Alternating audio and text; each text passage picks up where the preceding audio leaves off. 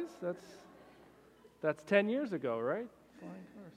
It's amazing to me how, how, how off they were on all their predict- predictions of the future. I mean, they did get right the cell phones, I think, and the video projectors, but the flying cars, they, they totally missed out on.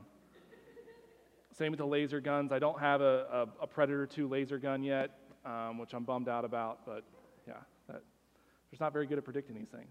So, um, as Corey mentioned earlier, hi, my name is Brandon.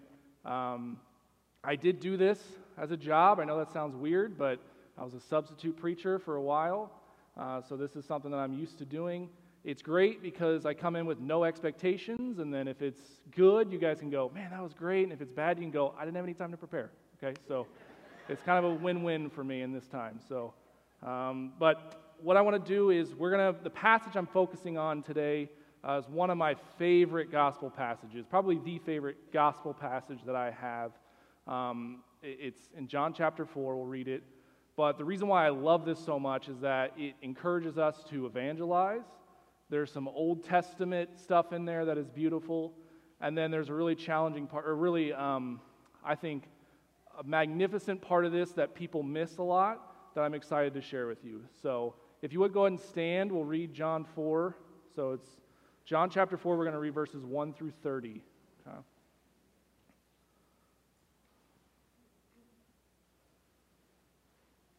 So John 4, 1 through 30. Now, when Jesus learned that the Pharisees had heard that Jesus was making and baptizing more disciples than John, although Jesus himself did not baptize, but only his disciples, he left Judah and departed again for Galilee. And he came to pass, and he had, he had to pass through Samaria. So he came to a town of Samaria called Sychar, near the, near the field that Jacob had given to his son Joseph. Jacob's well was there, so Jesus, wearied as he was from his journey, was sitting beside the well. It was about the sixth hour. A woman from Samaria came to draw water. Jesus said to her, Give me a drink for his disciples had gone away into the city to buy food. The Samaritan woman said to him, How is it that you, a Jew, ask for a drink from me, a woman of Samaria? For Jews had no dealings with Samaritans. Jesus answered her, If you knew the gift of God and who it is that is saying to you, Give me a drink, you would have asked him, and he would have given you living water. The woman said to him, Sir, you have nothing to draw water with, and the well is deep. Where do you get this living water? Are you greater than our father Jacob? He gave us the well to drink and drank from it himself, as did his sons and his livestock. Jesus said to her, Everyone who drinks of this water will be thirsty again. But whoever drinks of the water that I will give him will never be thirsty again. The water that I will give him will become in him a spring of water welling up to eternal life. The woman said to him, Sir, give me this water, so I will not have to be thirsty or come here to draw water. Jesus said to her, Go and call your husband and come here. The woman answered him, I have no husband. Jesus said to her, You are right in saying, I have no husband. For you have had five husbands, and the one you now have is not your husband. What you have said is true. The woman said to him, Sir, I perceive that you are a prophet. Our fathers worshipped on this mountain, but you say that in Jerusalem is the place where people ought to worship. Jesus said to her, Woman, believe me, the hour is coming when neither on this mountain nor in Jerusalem will you worship the Father. You worship what you do not know we worship what we know, for salvation is from the Jews. But the hour is coming and is now here when the true worshipers will worship the Father in spirit and truth, for the Father is seeking such people to worship him. God is spirit, and those who worship him must worship in spirit and truth. The woman said to him, I know that Messiah is coming, coming, he who is called Christ. When he comes, he will tell us all things. Jesus said to her, I who speak to you am he. Just then his disciples came back. They marveled that he was talking with a woman, but no one said, What do you seek? or Why are you talking with her? So the woman left her water jar and went away into the town and said to the people, Come, see a man who told me all that I ever did. Can this be the Christ? They, they went out of town and were coming to him. All right, let's pray. Father, we just praise you for um, just the new year, first and foremost. Praise you that, that we get to kind of have like this reset button built into our culture uh, where we get to you know, make these plans that we think we're, we're going to um, accomplish. Um, but we praise you that you are in control of everything, Father. Um, I pray that as we study this passage that we would be encouraged, number one, as believers, and that we would learn to, that you would use your word to teach us on how to speak to non believers in particular, Father. So we just thank you and we pray these things in your name, Jesus. Amen. You guys can go ahead and seat.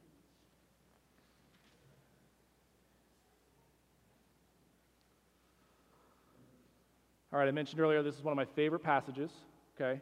Um, it does require a little bit of geography. Okay? You have to kind of understand what's going on, where Jesus is at this time. So, in the Gospel of John, it's not necessarily chronological with the other Gospels, it's more about highlighting certain stories. You have in, in chapter 2, there was the wedding at Cana, performed the miracle. And then in chapter 3, we have Nick at night, as I call it, where it's Nicodemus comes to Jesus at night to talk to him and uh, just you know answer all these questions that he had. All right, and then Jesus departs from there and he starts baptizing in the wilderness. Okay, and that's where we are. And it says when the, um, Jesus learned that the Pharisees had heard that he was making and baptizing more disciples, he left Judea and departed again for Galilee. So where we are on the map, okay, Israel, he's he's south. Okay, that's where Judea is, the southern part, and he's going north to Galilee. Okay, and to, to get there, you had to pass through this region called Samaria, and that's where the geography is. Okay, and if you, if you know your history about Israel and what was that region, if you remember in the past, the kingdom was split in two. Okay, so you had the southern kingdom of Judah, you had the northern kingdom of Israel, it was called. Okay, and Samaria was actually the capital of the northern kingdom of Israel. Okay, that's, that's why Samaria was important in that time. And so we have here that Jesus was going through there and he stopped. They, they stopped in Samaria. Okay. In verse 6, it says, Jacob's well was there. So Jesus, wearied as he was from his journey, was sitting beside the well. It was about the sixth hour. So, a couple things about this verse. Okay, number one, Jesus got tired. Okay. Remember, he was fully man. Okay, so this is an encouragement to us that even Jesus got tired. All right, he sat down, he was waiting there for something to happen here. Okay?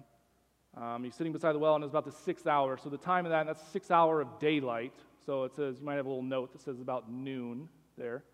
Um, so the time of day is important as well. Uh, at the time of noon, you shouldn't encounter people at a well. Okay? Reason for that is usually people got their water in the morning when it wasn't so hot or at night for the same reason. Okay? So, middle of the day, it's the hottest time, so usually people aren't lugging gallons of water around. Okay? So, you really shouldn't be encountering people, especially a woman. Okay? Verse 7 A woman from Samaria came to draw water. And then Jesus said, Give me a drink. Simple question, right? Kind of, it's not polite in my mind, but we don't have please and thank you here. But uh, anyways, he says, Give me a drink here.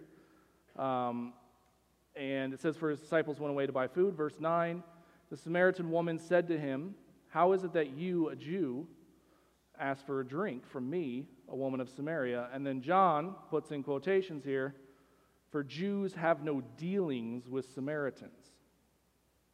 Okay. So the question is, why don't Jews have dealings with Samaritans? You know, why did John have to add that in there? And why is the woman shocked by this? Okay? So she sees Jesus, immediately recognizes he's a Jew somehow. I don't know if it's his clothing, his accent, whatever. She immediately recognizes that he is Jewish. And she says, Why are you, why are you even talking to me, a Samaritan? So, why don't Jews have dealings with Samaritans? Well, if you turn, this is to simplify it, okay? You turn to 2 Kings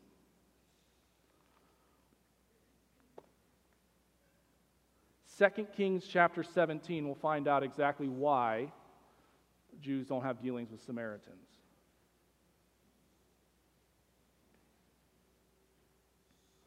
So it's 2 Kings chapter 17.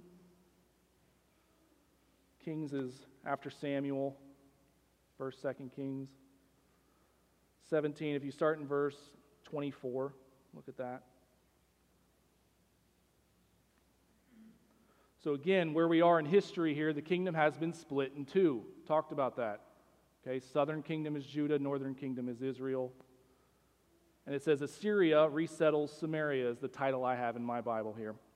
So it's 2 Kings 17, verse 24.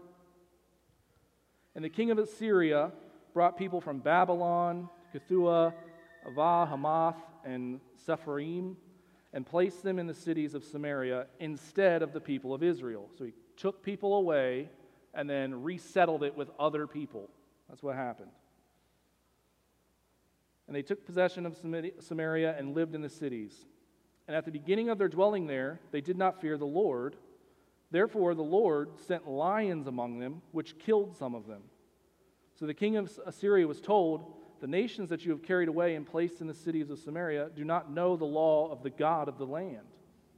Therefore, he has sent lions among them, and behold, they are killing them, because they do not know the law of God of the land. Then the king of Assyria commanded, Send there one of the priests whom you carried away from there, and let him go and dwell there and teach them the law of the God of the land. So one of the priests whom they had carried away from Samaria came and lived in Bethel and taught them how they should fear the Lord. Verse 29 But every nation still made gods of its own and put them in the shrines of the high places that the Samaritans had made, every nation in the cities in which they lived. And then if you just skip down a little bit to verse 33 so they feared the Lord, but also served their own gods. Okay. So what had happened was it was resettled this land God sent lions to kill people, okay, which is crazy enough, all right? And then the king was like, oh, it's because they're not worshiping that God of that region, so let's resettle it with, or let's give them a priest to teach them how to worship. And the crazy part is that they, they send this priest, he teaches them, but it says they still worship other gods. And that's what the Samaritan people became. They were a people that worshiped God sometimes, but still worshiped all the other gods of the area. Okay, so they were kind of like these, these half half breeds, I'll call them, where they're somewhat Jewish, but not really. They're still worshiping other gods. And that verse 33 is really striking to me, where it's like, so they feared God, but they still worshiped their own gods. Okay? And that became the, the, the basis for the Samaritan people. So that's why Jews in particular rejected the Samaritans because they did not worship the same God. So that's the history behind this. That's why Jews have no dealings with Samaritans, and why it would be a shock for this woman to encounter a Jewish person and have them talking with her. So, back in John chapter 4, if you want to flip back there.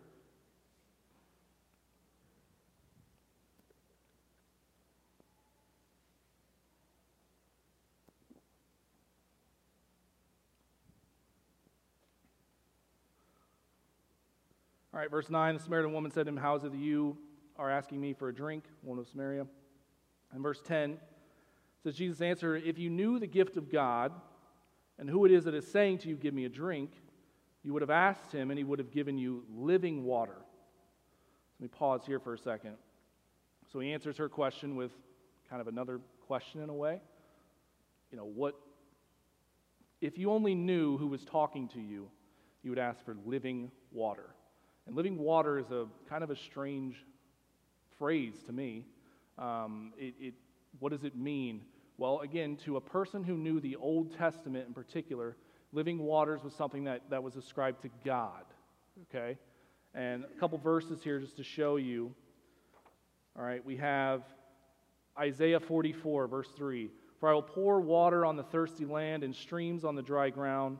I will pour my spirit upon you, your offspring, my blessing on your descendants. So it's this idea of, of, of, of water represented this, this living thing that, that gave life, and it was attributed to God. Okay? More famously, Isaiah 55 says, Come, everyone who thirsts, come to the waters, and he who has no money, come buy and eat. Come buy wine and milk without money and without price. Why do you spend your money for that which is not bread, and your labor for that which is, does not satisfy? Listen diligently, diligently to me and eat what is good, and delight yourself in rich food. Incline your ear and come to me. Hear that your soul may live, and I will make with you an everlasting covenant, my steadfast love, sure love for David. And it's this idea of, of God is representing this living water that is, that is coming, that is giving life to people. And so Jesus is saying, I'm going to give you this. If you knew who I was, you would ask for that. Uh, verse 11 The woman said to him, Sir, you have nothing to draw water with, and the well is deep. Where do you get that living water? So, this is going to start the portion where we're kind of talking about evangelism here in this, this passage. Okay? We're seeing how the God of the universe evangelizes someone who doesn't know him. Okay? He starts with the phrase or the statement that if you knew who I was, I would give you life. And she takes it literal and says, well, What are you talking about? You don't have a bucket to draw water with. Okay? So she's, she's missing the point here. She missed the part where Jesus was like, I'm going to give you living water. I'm, I'm God here. And so she, she takes it literal. Okay? And she says, Where do you get this living water? Are you greater than our father Jacob? He gave us the well and drank from it himself, as did his sons and his livestock. So again, she's kind of getting the idea about the well and water, but she's missing the whole part of, of Jesus being living water here. Um, and then she says, um, Are you greater than the, our father Jacob? So she's kind of referencing the old people. So she's, she's name dropping here. I know who Jacob is, right? I know that he is responsible for this well here. Uh, but she's not, again, understanding the whole heart of the Old Testament here. So Jesus said in verse 13, Everyone who drinks of this water will be thirsty again. But whoever drinks of the water that I will give him will never be thirsty again. The water that I will give him will become in him a spring of water welling up to eternal life. So again, he gets very spiritual with it. So he goes with her in terms of, yeah, this about thinking about regular water. Okay, if you drink this water again, you're going to be thirsty. It's just going to be this cycle. You just keep being thirsty. But the water that I'm going to give you will last forever. And on, further on in John, in chapter 7, Jesus says this, okay, John 7, 37 through 38. He stands up and cries out on the last day of the feast, the great day. If anyone thirsts, let him come to me and drink. Whoever believes in me, as the scripture has said, out of his heart will flow rivers of living water. And again, it quotes the Old Testament. so it's this idea that Jesus, Uh, number one, obviously knew he was this living water and was promising it to people, but he's hinting at it here first with this woman at the well. He's saying, This is living water that I'm going to give you, and you will never thirst again if you take it. Verse 15 the woman said to him, Sir, it's a great point here, give me this water so that I may not be thirsty again or have to come here to draw water. So, again, she's very literal. She's talking about the well still, that she wants to not have to come here anymore. Okay. So, verse 15 here, what I want you to notice is that she asked Jesus for this water. She asked Jesus for she doesn't know it. She asks him for eternal life. Okay? She doesn't know what she's asking, but she's, that's what she's saying here. And then Jesus' response just blows me away. Verse 16 Jesus said to her, Go, call your husband, and come here. Okay, so ladies, let me pause here for a second. All right, this is not some patriarchal thing where Jesus, like, only a man can teach you salvation. Nothing like that, okay? Let me just pause there. But it is a fascinating statement, right? She asks for eternal life, and Jesus says, Go call your husband. Why would he do that? Why? Why is that the why isn't it here's how you get eternal life? Believe in me. Why doesn't he say that? Well, based on her response here, verse 17, the woman answered him, I have no husband. Jesus said to her, You are right in saying, I have no husband, for you have had five husbands and the one you now have is not your husband, what you have said is true. So Jesus calls out a sin issue. Okay? He says, Go call your husband because that is what is in the way of her getting this eternal life. Okay? He's dealing with the sin issue that is preventing her from having eternal life. Please see that in this passage. Okay? and he says, You've had five husbands, and the man you're currently with is not your husband, implying that somehow they're not in a covenantal relationship, and she's been divorced five times. Okay?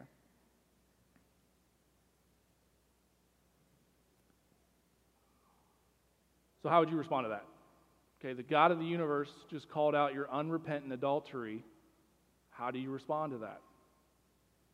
Well, verse 19 the woman said to him, Sir, I perceive that you are a prophet. That's right. More than a prophet, right? But that's what she, okay, so you clearly know something about me that no one else knows. Verse 20 Our fathers worshiped on the mountain, but you say that in Jerusalem is the place where people ought to worship. So Jesus calls out her unrepentant adultery, and she goes, Let's talk about worship. You guys see that? It's called deflecting. Okay? It's you just called out my sin issue. What about worship? Okay? That is a tactic that every non believer uses when you're trying to minister them. It is common. Okay? They don't want to talk about sin issues, they want to talk about obscure things to get out of the fact that you're confronting them with some sin. Okay? And that's, we can learn from this how Jesus responds here. Okay? So, she says, I want to talk about worship instead of my unrepentant adultery. Okay, fine. Verse 21 Jesus said to her, Woman, believe me, the hour is coming when neither on this mountain nor in Jerusalem will you worship the Father. So let me just pause. So he's, he's got two parts of the statement, but let me pause here. Woman, believe me, the hour is coming when neither on this mountain nor in Jerusalem you worship. So he goes with her there, talks about worship, dresses that, saying worship is not important right now, because whether it's this mountain or that mountain, it's going to change. The whole fabric of reality is going to change as far as how you come to God. Okay, so it doesn't matter this worship right here or this mountain. And then verse 22, he says, You worship what you do not know. We worship what we know, for salvation is from the Jews. So, what he does there is he goes and talks about worship, but then says to her face that she doesn't know God. Just think about that for a second. She was claiming to know, I know Jacob, I know who he is. I worship, our fathers worshiped on this mountain. And Jesus says, You don't worship God. You don't have salvation for salvation is from how the Jews are worshiping God. Okay?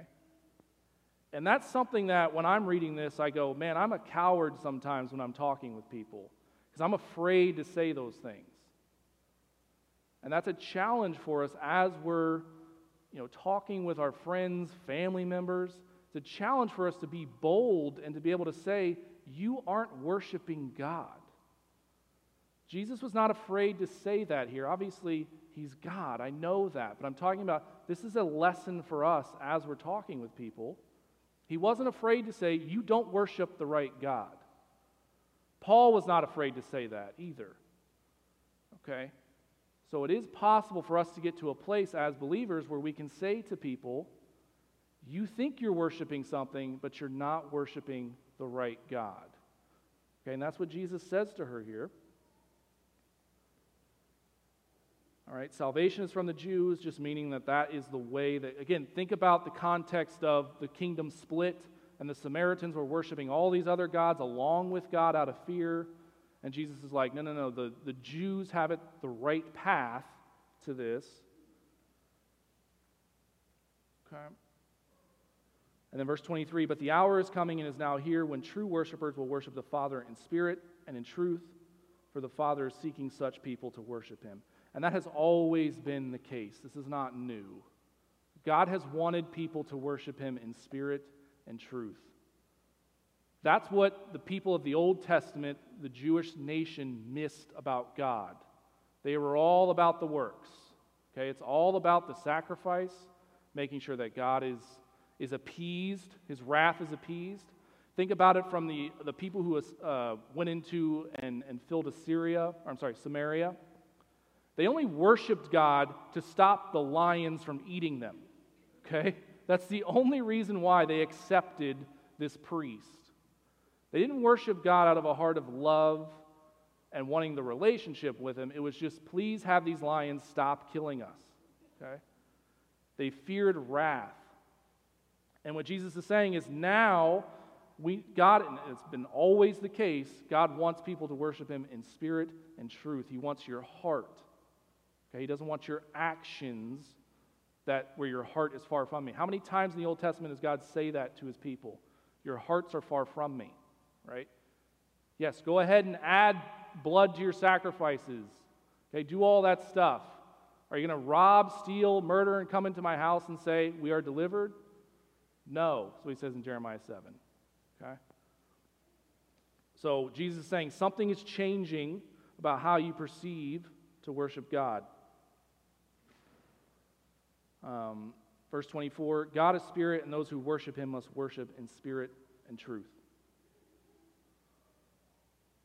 So again, that, that's an amazing statement from God about from Jesus about who God is and wanting people to love him in spirit and truth.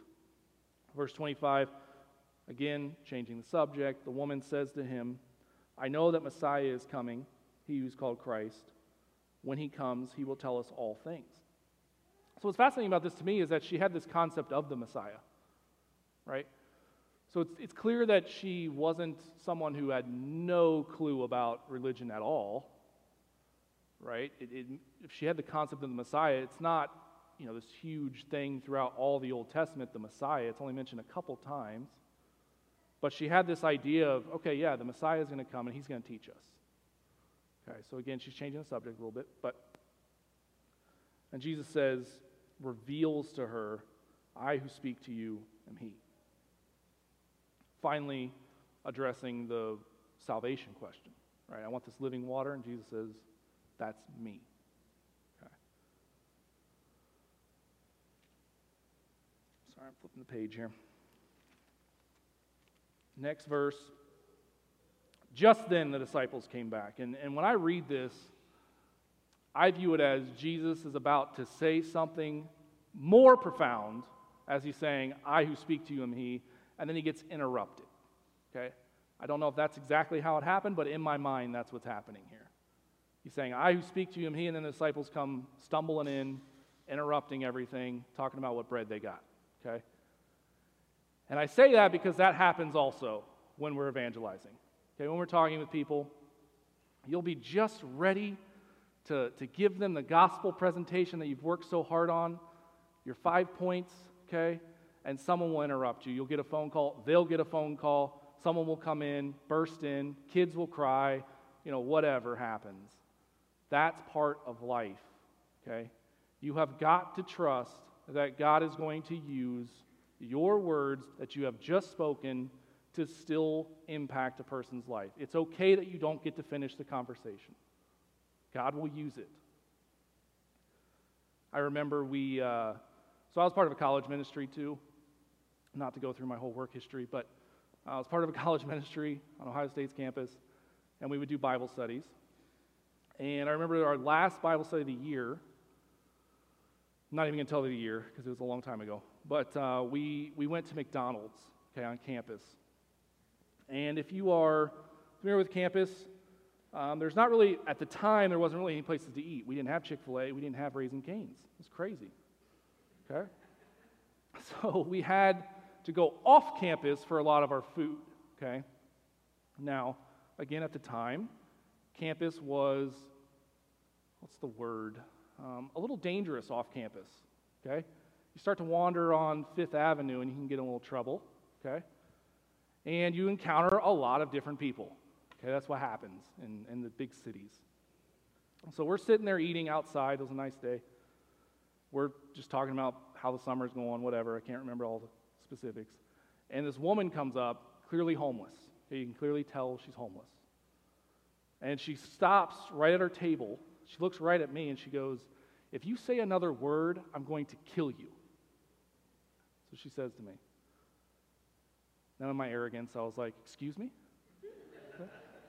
Okay, okay I don't recommend that. But I was a young college kid, okay? And so I'm like, you know, what? Like, what's going on here? and then she just kind of wanders off into the store. Okay, so weird circumstance. Then later on, we're sitting there, and I could feel someone behind me. You know, it was one of those moments where I'm talking, everybody's eyes get a little bigger, and I could feel someone standing behind me, and it's that woman. And she just looks at me and she just gives me a hug. I'm like, okay, this is weird. what is going on here? And then she starts hugging everyone at the table. Okay, and we're like, what is going on with this lady? And so she starts wandering. Again, I don't remember all the conversation, but it gets to the point where I'm talking with her one on one. And I, am I'm looking at her, and she just, out of nowhere, it was like she snapped out of it. Okay? She was crazy, clearly. But at this split second, she snapped out of it and she goes, Look at me. How could anyone love me? That's what she said. How could anyone love me? It is the closest thing I can think of to like when it talks about scales falling from people's eyes. That's what it felt like in that moment. And I was like, no, no, no, you don't understand. God, and just then, the manager comes out and kicks her out and is screaming at her, get off the property, you're not welcome here, blah, blah, blah. Just then, right as I was about to say it. And I just thought, that was, that's the example Jesus is talking about when you're about to say something, or even when you do, and the crows come and take it. Okay? There is an enemy of this world who hates people. He hates you, he hates your family, he hates everything about God. He does not want people to be saved, and he's going to work his hardest to stop that. Okay? That is going to happen as well. You're going to get interrupted, things are not going to go as planned. But you have got to trust that God's word does not return void, ever. Even in that split second that I got to talk to her, hopefully it worked or something, God used that in some way. But distractions are going to happen. The disciples came back. It says they marveled that he was talking with a woman. So it must have been out of character for Jesus to be talking with people like that. So the woman left her water jar, verse 28, and went away into the town and said to the people, Come see a man who told me all that I ever did. Can this be the Christ? They went out of the town and were coming to him. So, number one, the woman left the very thing that she came there for. That's why she was there, for water. She left it because something greater had happened. So, there's something better now. And she goes and tells people to come and see Jesus. This is huge because the reason why she's there at noon is to avoid people. That's why a woman goes to a well at noon rather than the morning or the, or the at night. That's when they would, you know, congregate, have fun, talk about things while they're getting the water. She wanted to avoid all people because she was ashamed of herself. And this woman drops everything and goes and tells everybody, encounters those people she's trying to avoid, and tells them to come see Jesus. Spectacular. All in this little conversation here, this five minute conversation with someone. So salvation has occurred here. And I think that is so spectacular to see that. And just that small conversation. Obviously, this is God. He's sovereign. He knew this was exactly how it was going to happen, He knew exactly what to say. But for us, it's encouraging because even in these short conversations, as long as you are sharing God's truth, these type of things can happen. Absolute transformation can happen just with these short conversations with people. Okay? Really powerful stuff here. And then if you look on down, it's crazy because the people actually believe in Jesus. So, who are these people? Well, again, these are the Samaritans. These are people who were worshiping other gods. And it says that they actually believed in Jesus partly because of the woman's testimony of him. And what was her testimony? Come see a man who told me everything I ever did. That's what she said. Jesus didn't say everything she ever did, he just called out her unrepentant adultery. Obviously, that was a sovereign thing that he knew that was going on in her life. She didn't tell anybody. But that was her testimony. He talked about my sin and welcomed me. He spoke with me. That was her testimony. And it worked. So for you, our testimonies do not have to be these grand, amazing stories that you think are worthy of movies. No, no, no, no. They can be simple. I was sinning, and Jesus responded to me. Okay? It can be simple like that.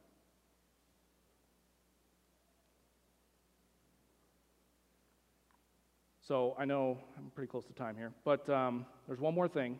As a preacher, you have to say there's one more thing um, that I want you to see in this passage because this is, when I learned this, it, it totally blew me away about what was going on here. Okay? So there, there, there are three things going on here, okay? So there is literal adultery in this story. Okay? The woman was committing adultery against God, number one. Okay, she's worshiping other gods. You could look at it, she's, she's out of wedlock, sleeping with another man. Okay, adultery against God as well. Adultery against her other husband, her original husband, right? There's all these different things. There's spiritual adultery, the false gods, as I mentioned.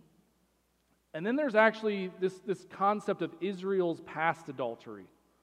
Okay, because remember, we're talking about the Samaritans here who were worshiping other gods and committing adultery against God, Yahweh.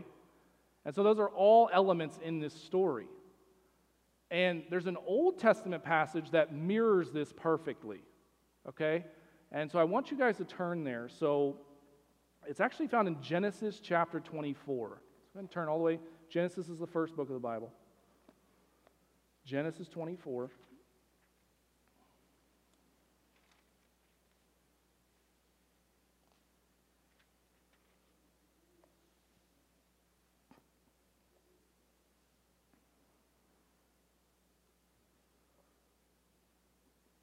Genesis 24.